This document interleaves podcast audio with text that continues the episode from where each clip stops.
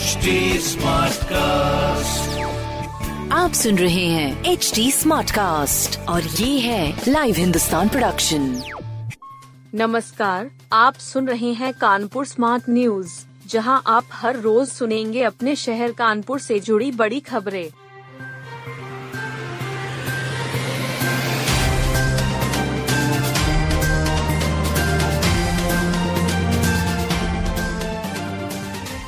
कानपुर में भीषण गर्मी ने किया बेहाल, हैलट पहुँचे मरीज़। भीषण गर्मी ने शहर का जनजीवन अस्त व्यस्त कर दिया है। दिन का पारा 42 डिग्री सेल्सियस से भी अधिक पहुँच चुका है। तपिश इतनी बढ़ चुकी है कि मरीजों का इलेक्ट्रोलाइट सिस्टम बिगड़ गया है। इससे उनका ब्लड प्रेशर बढ़ने के साथ साथ शरीर में पानी की कमी भी दर्ज की गई है। हैलट अस्पताल के ओपीडी में मरीजों की भीड़ अचानक बढ़ गई है। गर्मी के कारण गैस्ट्रो की समस्याएँ अचानक बढ़ गई हैं।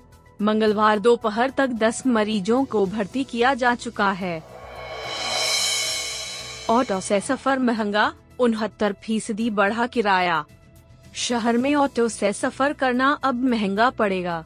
राज्य परिवहन प्राधिकरण ने किराए में करीब उनहत्तर फ़ीसदी वृद्धि कर दी है। अब कम से कम यानी एक किलोमीटर जाने पर दस दशमलव दो चार रूपए देने पड़ेंगे। अभी तक यह छह दशमलव शून्य पाँच रूपए था।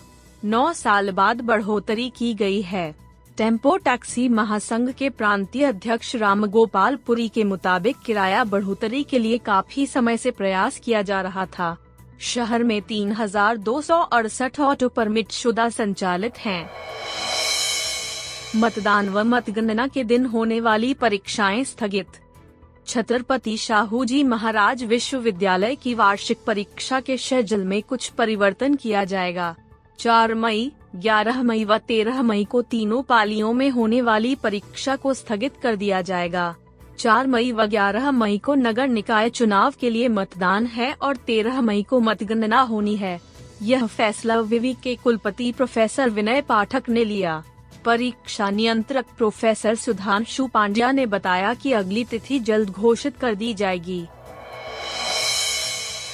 राष्ट्रीय शतरंज में कानपुर की तान्या करेंगी यूपी का प्रतिनिधित्व। नोएडा में 17 वर्ष से कम के बालक और बालिकाओं की राज्य स्तरीय चयन प्रतियोगिता में कानपुर की तान्या वर्मा ने उत्कृष्ट प्रदर्शन किया है। उसका चयन राष्ट्रीय शतरंज प्रतियोगिता के लिए किया गया है। 14 से 16 अप्रैल 2023 तक हुई राज्य स्तरीय प्रतियोगिता में कई जिलों से चयनित पैंसठ खिलाड़ियों ने हिस्सा लिया। बालकों में सात राउंड और बालिकाओं में पाँच राउंड के मुकाबले हुए। कानपुर से चयनित तान्या वर्मा प्रतियोगिता में दूसरे स्थान पर रही। वह अब सत्रह वर्ष से कम आयु की राष्ट्रीय प्रतियोगिता में उत्तर प्रदेश टीम का प्रतिनिधित्व करेगी। लॉ मिलिटेयर सोल्जर्स व रिमझिम स्ट्राइकर्स जीते। हिंदुस्तान क्रिकेट लीग में सोमवार को खेले गए पहले मुकाबले में लॉ मिलिटेयर सोल्जर्स ने सेमडे इम्फ्रा चैंपियन को 28 रनों से हराया।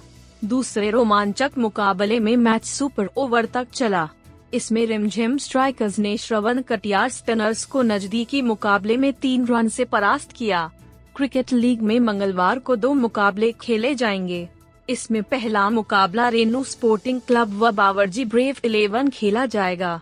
दूसरा मुकाबला वी राइजिंग एस व सिटी मार्वल्स के बीच डी मैदान में खेला जाएगा।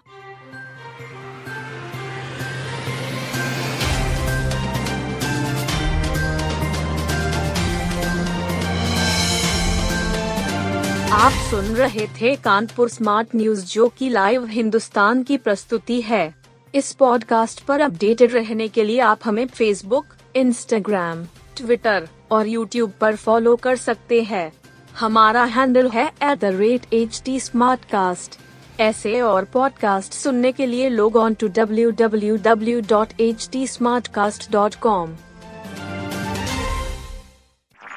आप सुन रहे हैं एच टी और ये था live Hindustan production smart Smartcast.